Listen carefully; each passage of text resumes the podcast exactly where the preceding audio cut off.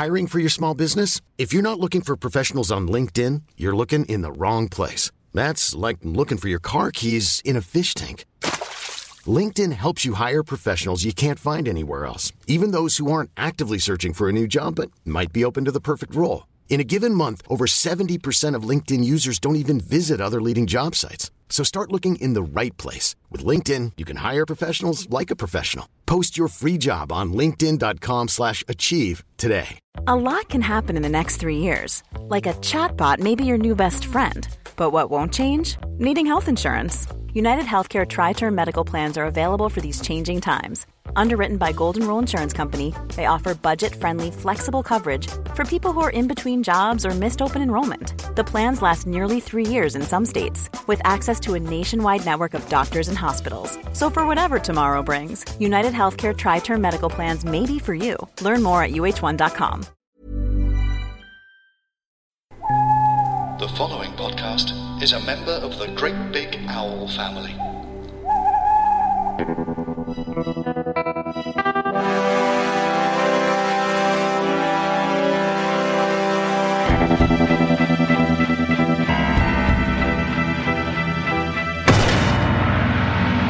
Pod Royale.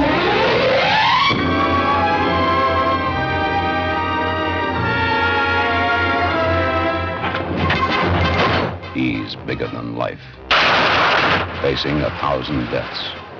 And you only live twice, and twice is the only way to live. We're too late. Well, at least he died on the job.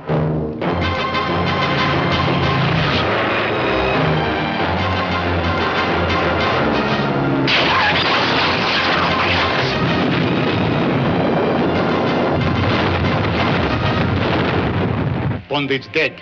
Bond is alive. Kill Bond! 007.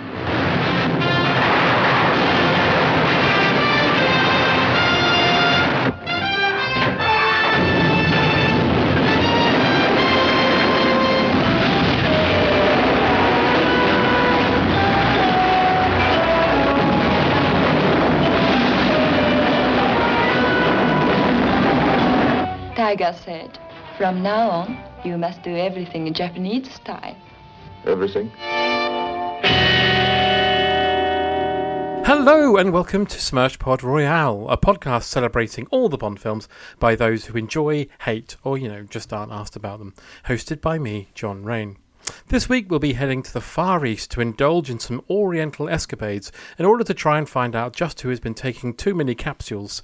Yes, it's You Only Live Twice. And joining me to fake our own deaths and give Dikko Henderson a wide berth is actor, comedian, author, and former singer Charlie Higson. Hello there. Hello. Fuck that up. How are you? I'm I'm good. Yeah. No, there was a bit of a pause. I did, so do I say hello now, or do you say hello first? Oh no, the, it's the formalities of these things. yeah. You, if you're not in the same room, you don't know what's going on. I know, I know, but uh, no, I'm I'm very well, and it's uh, it's lovely to be uh, be here. It's lovely to have you here. So, is this a particular favourite of yours? It is in many ways. It, it often uh, because I've written young James Bond books. Uh, I get asked about James Bond a lot. Yes. And it always comes up like, what's your favourite James Bond film? And people's favourite James Bond film, you know, have different reasons for them being your favourite.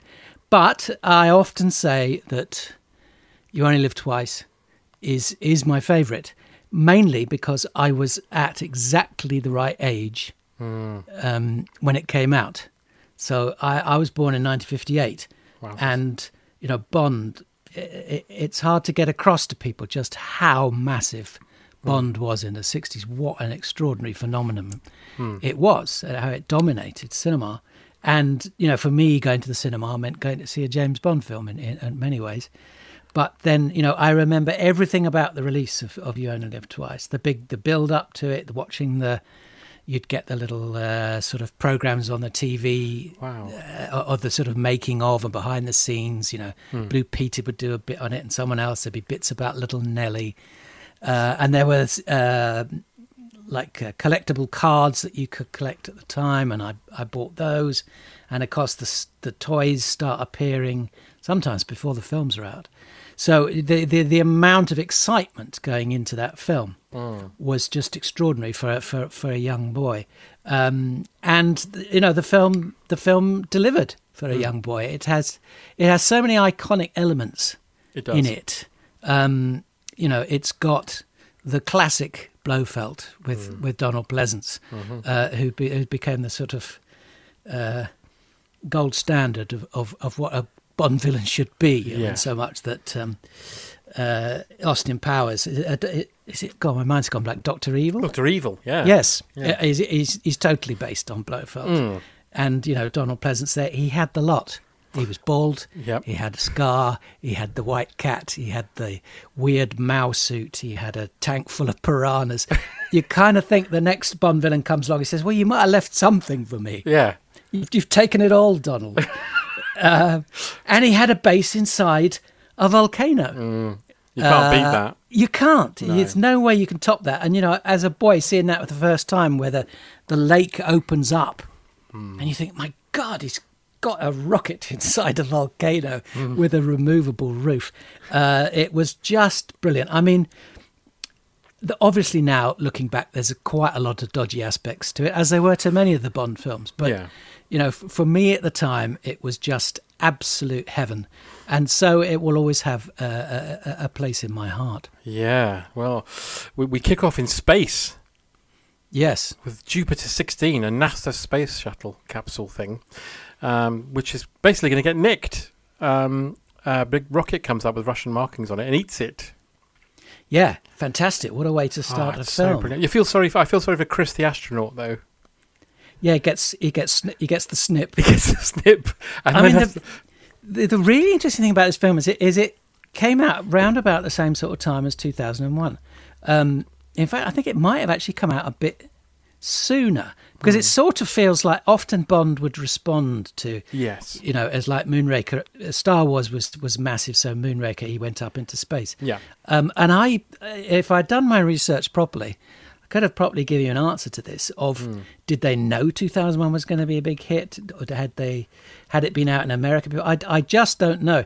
And it was interesting because I was watching 2001 recently, having Hmm. not seen it for a long while, and I was really looking forward. There's a famous bit in that where we have the spacewalk, Yeah. and the guys outside, and Hal takes over the spaceship.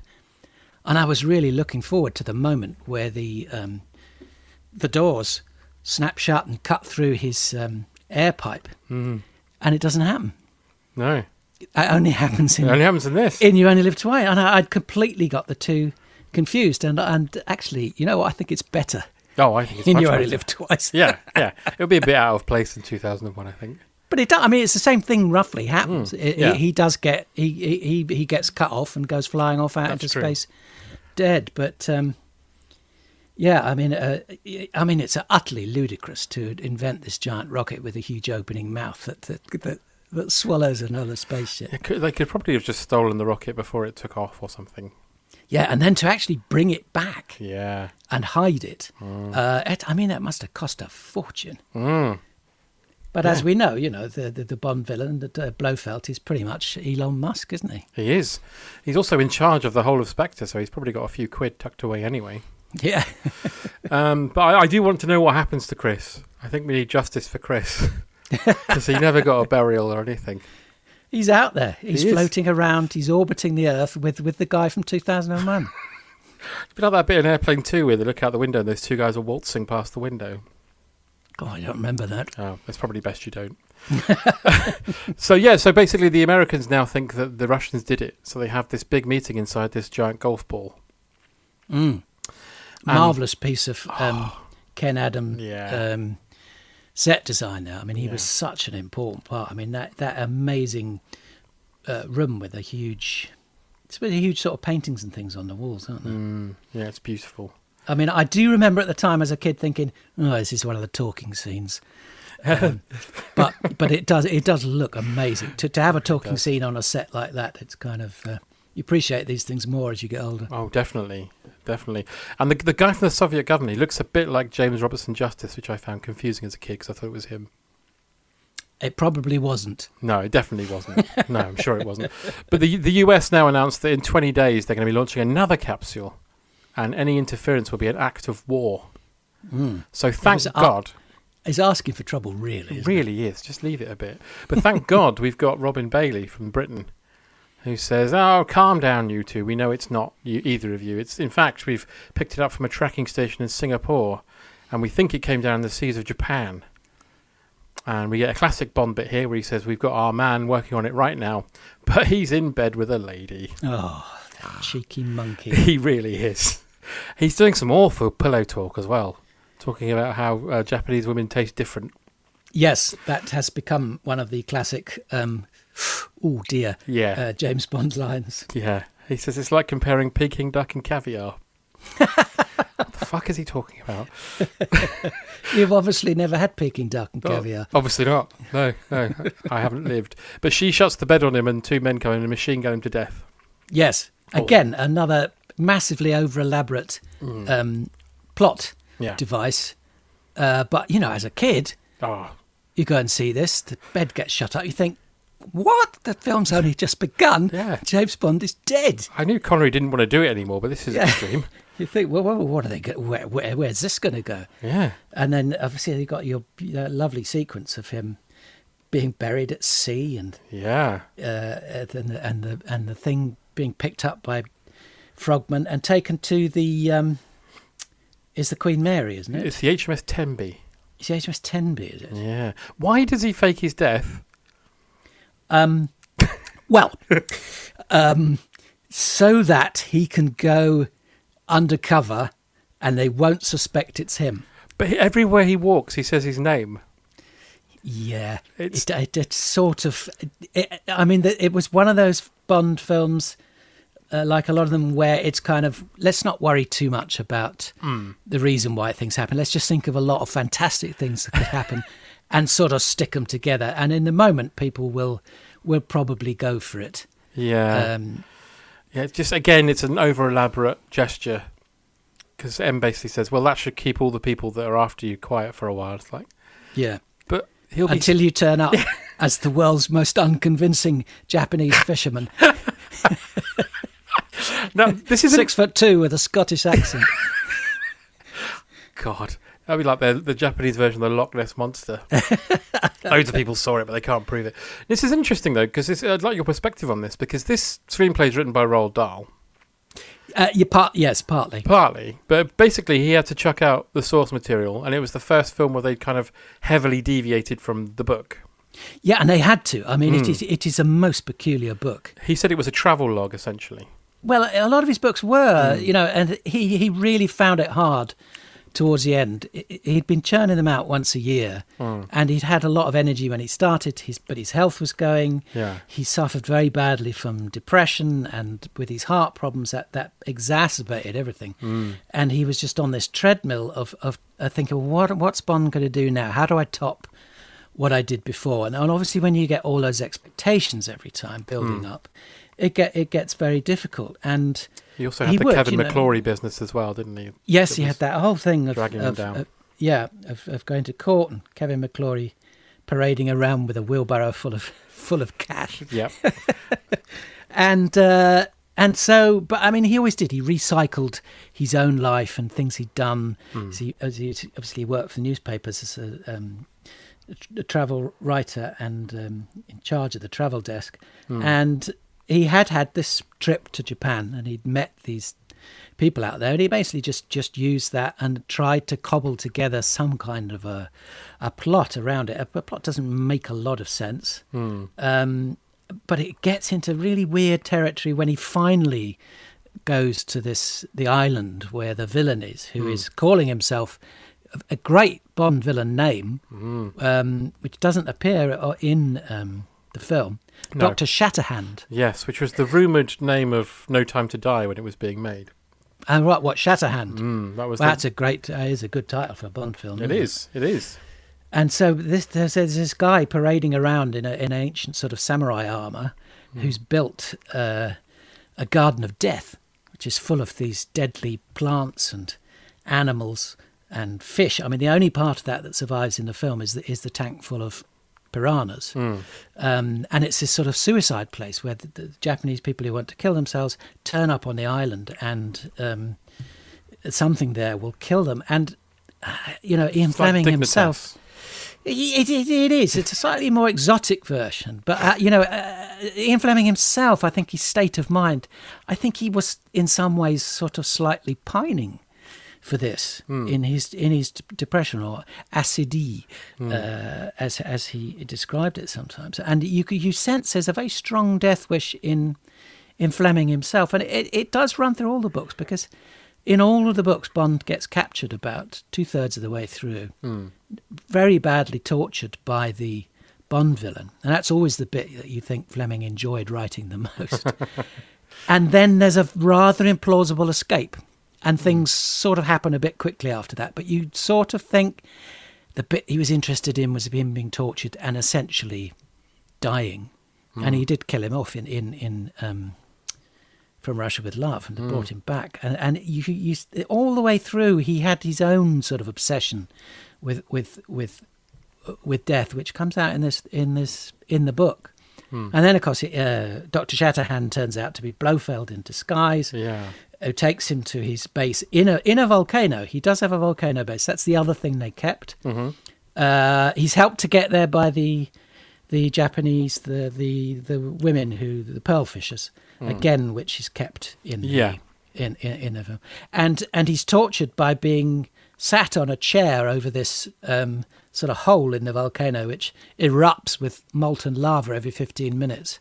Uh, uh, and he manages again to escape and blocks up the hole, jumps onto uh, the rope hanging off a balloon, floats off. The volcano blows up and blows everyone to smithereens, but not before he's shot in the side of the head and he falls into the sea, apparently dead again. And in the book, there's the famous obituary that M writes, um, thinking he's dead, and that is the only time that that Fleming really gave us any backstory to James Bond. Right. a couple of pages. It tells us that his father was Scottish, his mother was Swiss, that they died in a climbing accident when he was about twelve. He went to Eton. He um, had an incident involving one of the maids. Had to leave early, and uh, and so all the stuff that I later used for, for writing the Young James Bond books is in. That's all it is. A couple of pages. And the Scottish There. heritage comes from him liking Connery, doesn't it? Yes, he hated him at first when he first Yes. saw him because because you know he was this as he saw it this sort of uncultured uh, Scottish thug. Um, but once um, Terence Young. Terence Young spruced him up and kind of modelled him slightly on himself and took him to his tailors. Uh, um, he, uh, yes, he, he, he did pull off that, that suavity that was required. Somebody, and I can't remember who it was, it, I don't think it was Fleming, but somebody involved was shown uh, the sort of test tape of, of Connery and said, What do you think? Um, would he, uh, would he be okay? And he and he said, uh, "Well, run a lawnmower over his eyebrows, and then I think you've got your Bond." Because D- Dana Broccoli said that he, which she, she gave the famous line about him walking like a panther. yeah, and he did. I mean, he moved beautifully. I mean, he was he was an exquisite uh, example of masculinity, but but nowhere near how Fleming imagined him and described him in the books, which is closer to a sort of David Niven figure. Um, or, or Hoagy Carmichael, um, Ian Fleming often says he looked like, um, who is n- but not very much like Sean Connery. No. Um, but he was so lucky to get Connery. And he was very lucky, actually, that they didn't make these films in the 50s when the books were written. Yeah. Uh, Fleming wanted to. He was desperate to Yes. get um, uh, a film made. But if they'd been made in the 50s, it would have been an awful, clunky, black and white British film with some awful wooden actor like Stewart Granger or someone. Um, and it, that would have been the end of Bond. But the 60s worked so well. And, and Connery had that great. He was able to be suave and look fantastic in a suit, but he had that animal quality to him. And you could imagine he could actually beat the shit out of someone and, and kill them. And, you know, most of our actors in this country, we don't have a lot of English um, action actors. No. Most of the guys we had, particularly in the 60s, they would tend to be Scottish, Welsh, Irish, Yeah. whatever. Um, and, and, you know, the English actors played the Nazi villains. Yeah.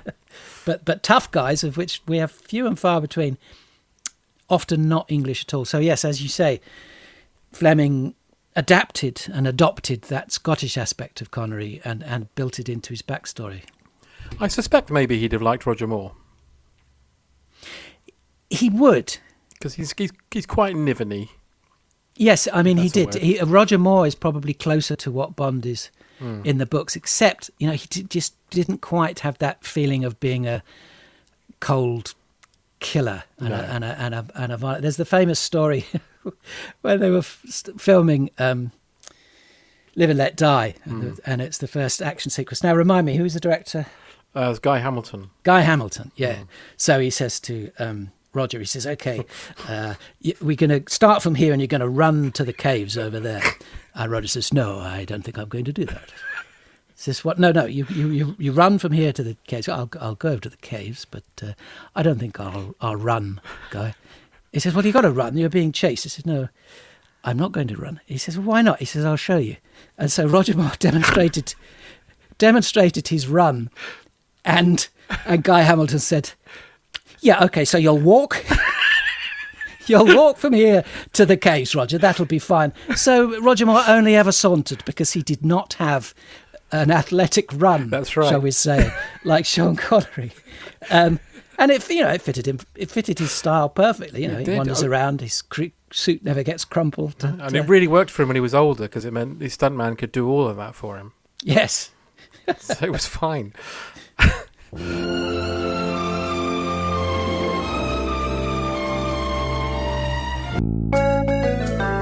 Hello, my name is Pete Ellison. This is Dave Cribb. Hello, and we do a podcast called Friends with Friends, as you might have guessed from the music that's playing underneath, uh, which is a sort of lo fi rendition of the Friends theme tune for rights reasons. We get a different guest on every week on our podcast to talk about their favourite episode of Friends. And we look through it in excruciating detail. We pick through levels of plots like no one has ever done before. So if you like Friends or just listening to people talking, which are both valid activities, do look us up on the old podcast apps and that. Friends with Friends, and we're on Twitter at FriendsWF.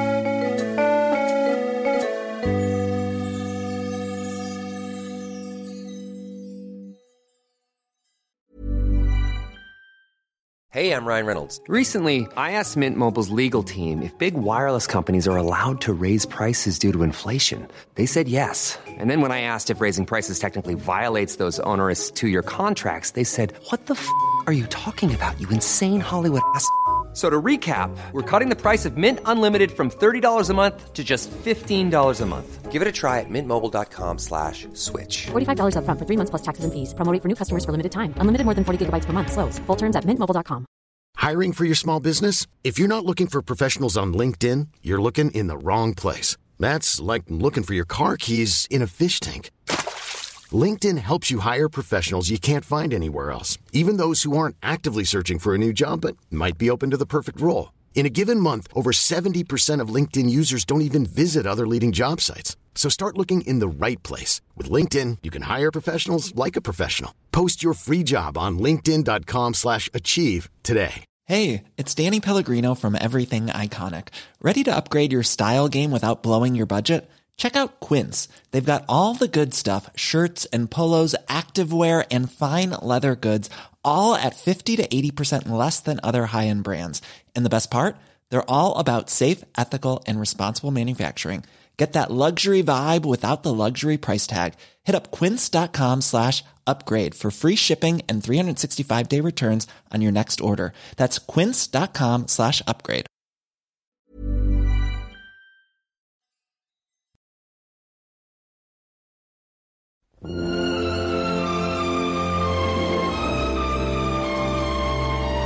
Um, so so Bond ends up in he, he ends up in M's office and um, on the boat.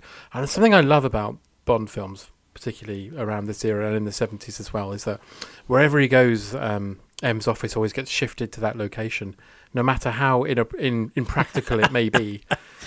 Could be in a Yes. cave and they've still put a filing cabinet in the wall.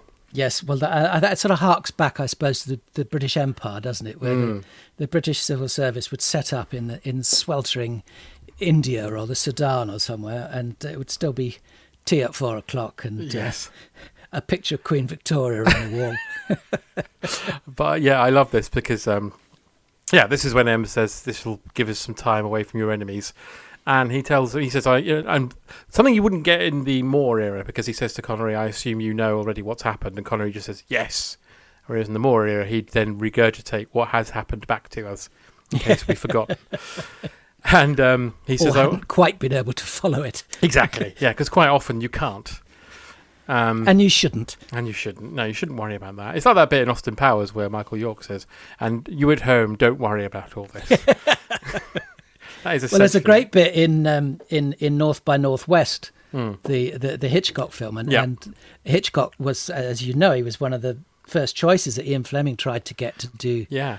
James Bond, and and, and Hitchcock toyed with the idea because those sort of classic sort of 50s era uh, crime films he did, action films, had, had something of James Bond, you know, with Cary Grant again as a as a possible James Bond, Yeah. in a smart suit, getting caught up with all sorts of baddies. And there's a fantastic bit in North by Northwest where he um, he lands at the airport, and Leo G. Carroll, who is the sort of M figure, Mm. the head of the Secret Service, comes over to him, and he says, "I'll tell you exactly what's going on."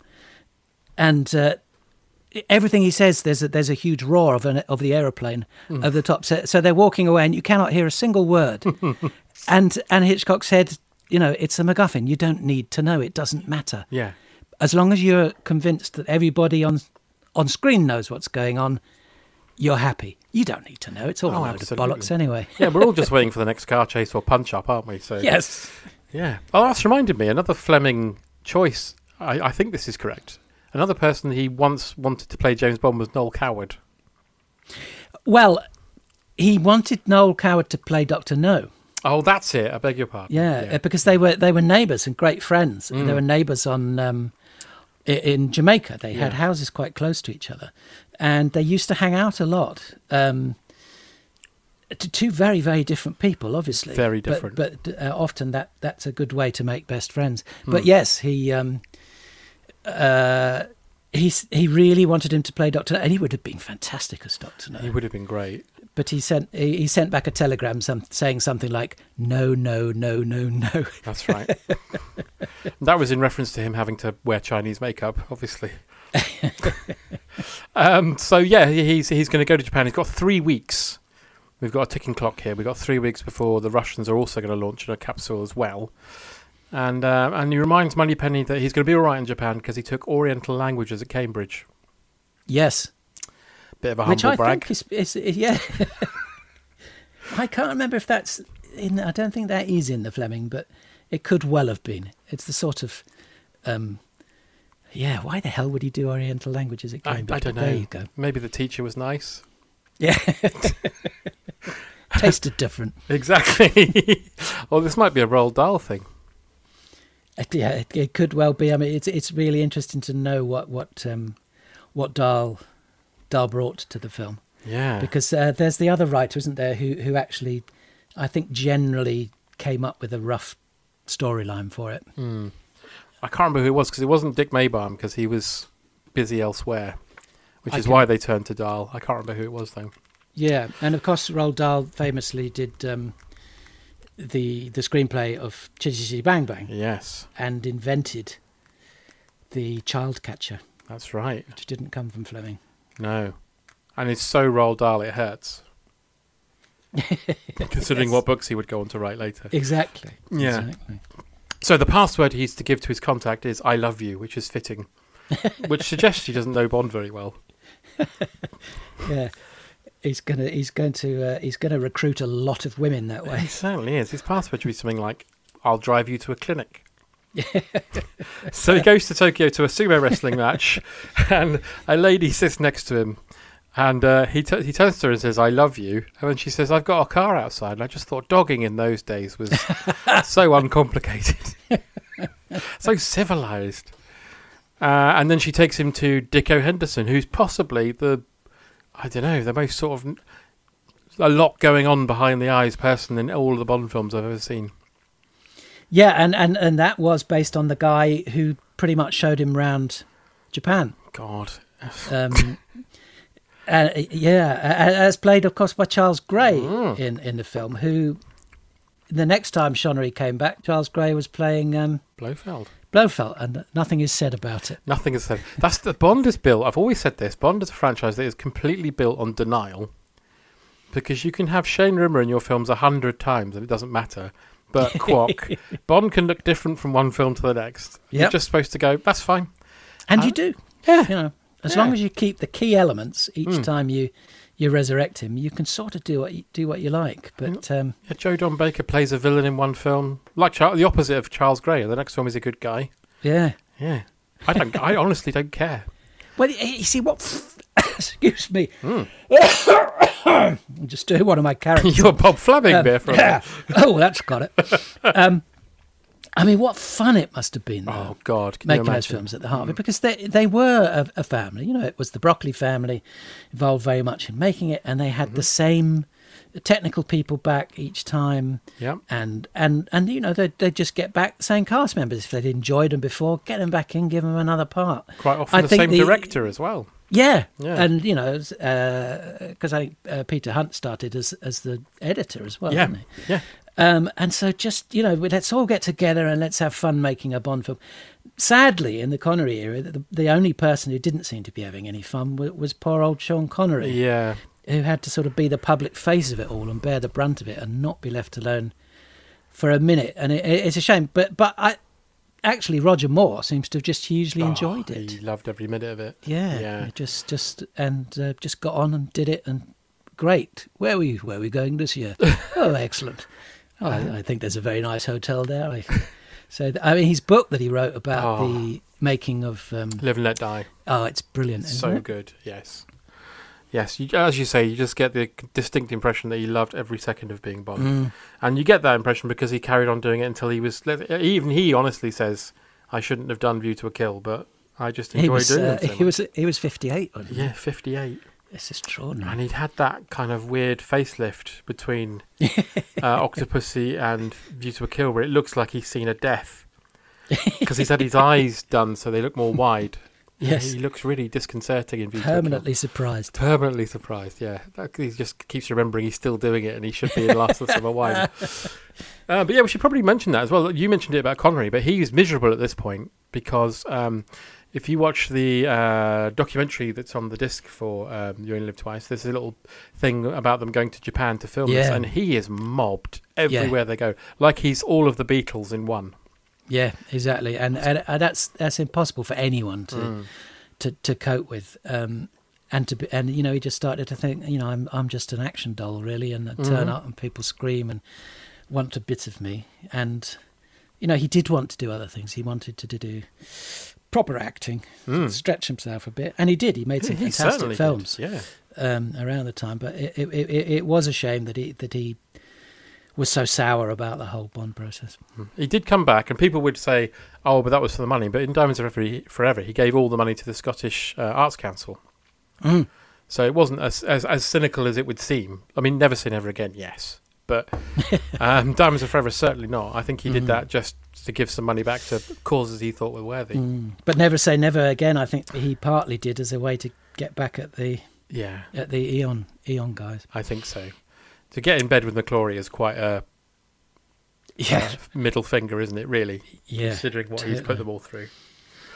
Anyway, so. Anyway, yeah, where are we anyway. up to? We're at Dikko Henderson, uh, telling them that uh, he's uh, got some lovely vodka from a, a fellow at the Rub- a Russian embassy who gives him vodka, and then he says, among certain other things, which is such a Um. line to drop in.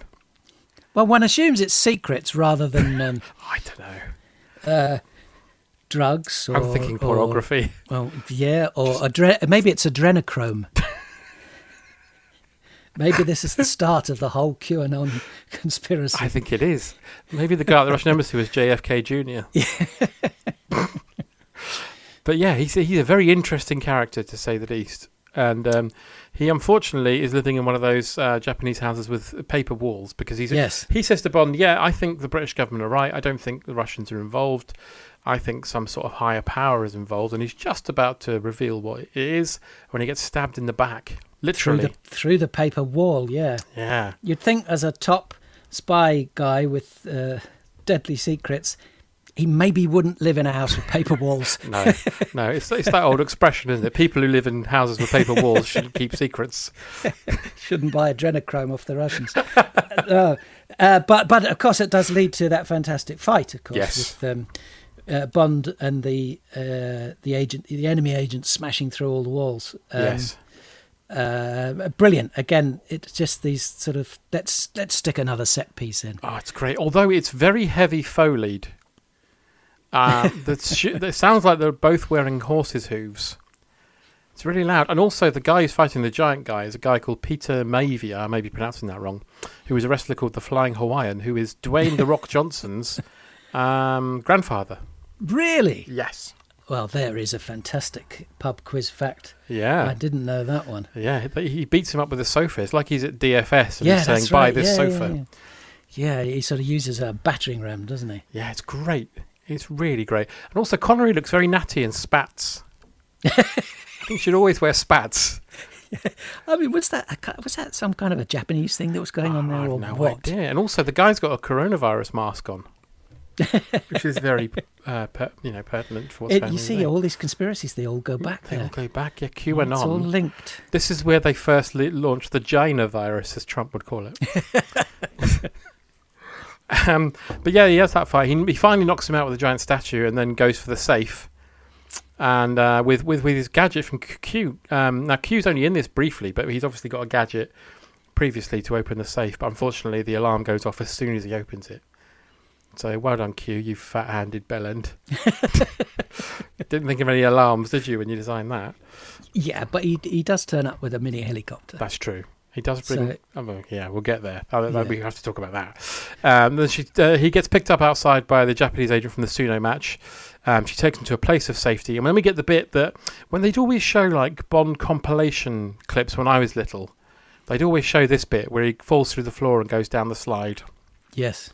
And you get the wonderful green screen of, or blue screen as it was then probably, of Connery's face looking, uh, and then it cuts to the stuntman going down the slide.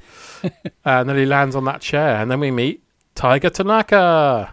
Yes, excellent. Who, who again, like Dikko Henderson, is is in the book. Yeah. as the as the yes the head of the the Japanese secret service. He's he's a great character. Even he though- is. yeah. He is a good character, and Mm. there are some, uh, quite a lot of sort of dodgy um, uh, racial stereotypes going on in this film. But he's not particularly. He's he's just presented as pretty cool, isn't he? Yeah, he's a cool guy with his own train. He's got Yeah. he's got ninjas and ladies. Yep. He knows what he's doing. He's he's dubbed by Robert Rietti, uh, who did Largo in Thunderball and many other. He also does Blofeld in You Only Live Twice. But every time he talks, the first thing he does is he does this like disconcerting laugh, and it's the exact same one from at the beginning of Few Eyes Only, where Bond is being chased by Blofeld in that helicopter. Yeah, yeah. Well, you know, if it if it works, it works. The, the, the great thing about um, is he called Adolfo Celi, the guy who played um, yeah, Largo. Yeah, pl- played Largo, Mm. is uh, on the back of um, uh, Thunderball. Hmm. Later on, they had the BBC did this hugely expensive series of the Borgias, Mhm. and he played um, Chief Borgia, uh, Cesare Borgia, I think. Um, and nobody realised the BBC that he'd been entirely dubbed. in Oh, Thunderball. of course. And he's in the Borgias, and you cannot understand a single word he says. This happened with Gert Frobe in uh, Chitty Chitty Bang Bang as well. but they must have known because that was made by, by yeah, but he was so bad at English in Goldfinger that he he was dubbed immediately because no one could understand what he was saying. I guess he'd sorted himself out a bit, but Yeah, to ha- and to have the greatest Bond line. Oh. Actually, it's not you that said it. Oh, yeah, it's Michael Collins. yeah. Um, so they, they, he goes back to see Tanaka and welcomes him to Japan and says he looks very well for a dead man. and then Bond says, "Uh, "Can you prove you're pleased to see me?" And I thought, "Oh God, where's this going?" But he says, "I love you." So there we go. So then he, they hand him the paperwork from Masato's safe and ask it to be ana- analysed. But he mentions that he ma- saw something about liquid oxygen, which makes rocket fuel. Yes, and and nothing else apparently. Nothing else. That's the, you see that? Yeah, that must be that. Yeah. It's not for making cocktails or fancy Heston Blumenthal uh, uh, dishes. Hmm.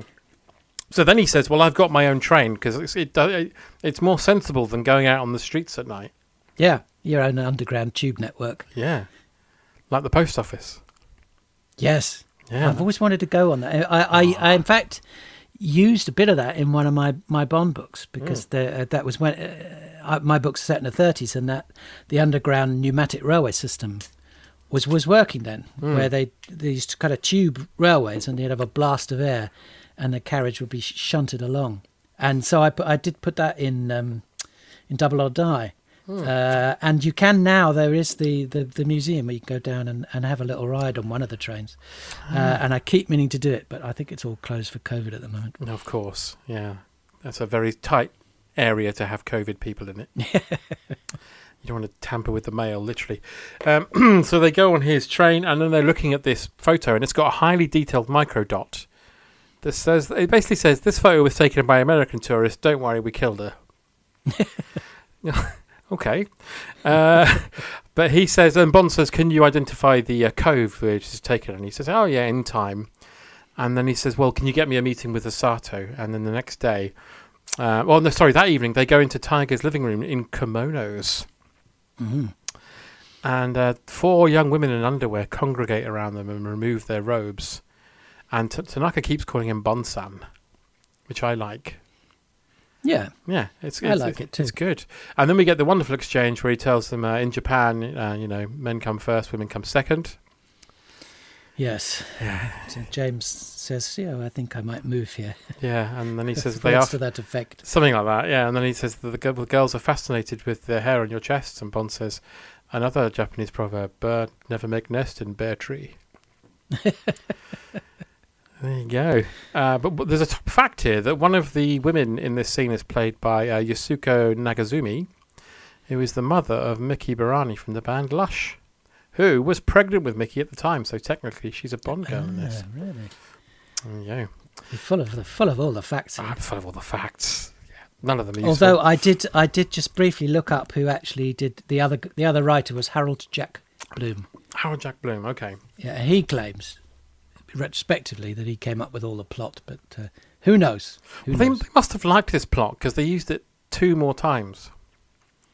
What? The, Something the villain's up to something well, you get you get Spy Love Me, where a boat eats another boat. Yes. And the Moonraker, they steal a shuttle off the top of another shuttle. It's not quite Yeah. the same, but it's sort of the same. There's something about that image. Mm. For me, says Roald Dahl. You think?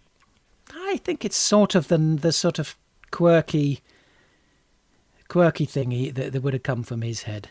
I mean, the bit later on where Bond has to burp his way out of the volcano, I think that's definitely him. The more childish parts. Yeah, yeah. And that's end of part one of this episode of Smirshpod. We'll be back later in the week with part two. So please stick around. But in the meantime, why not like, subscribe, review, enjoy, share, tell everybody you like. And you know, why not even buy Thunderbug? Hey, why not? See you next time.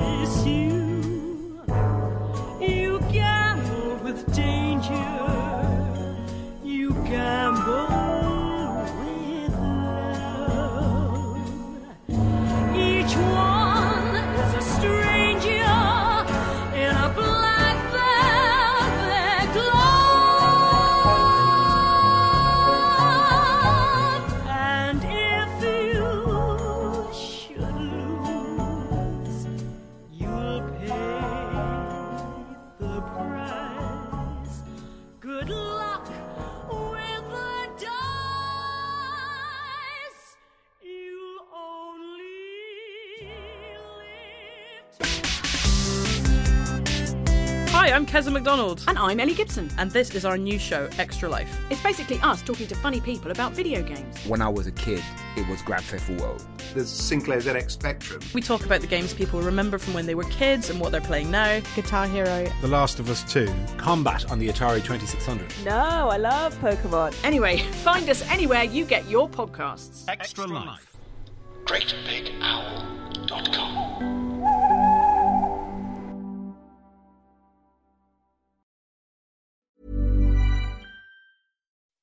When you make decisions for your company, you look for the no brainers. If you have a lot of mailing to do, stamps.com is the ultimate no brainer. Use the stamps.com mobile app to mail everything you need to keep your business running with up to 89% off USPS and UPS. Make the same no brainer decision as over 1 million other businesses with stamps.com. Use code PROGRAM for a special offer. That's stamps.com code PROGRAM.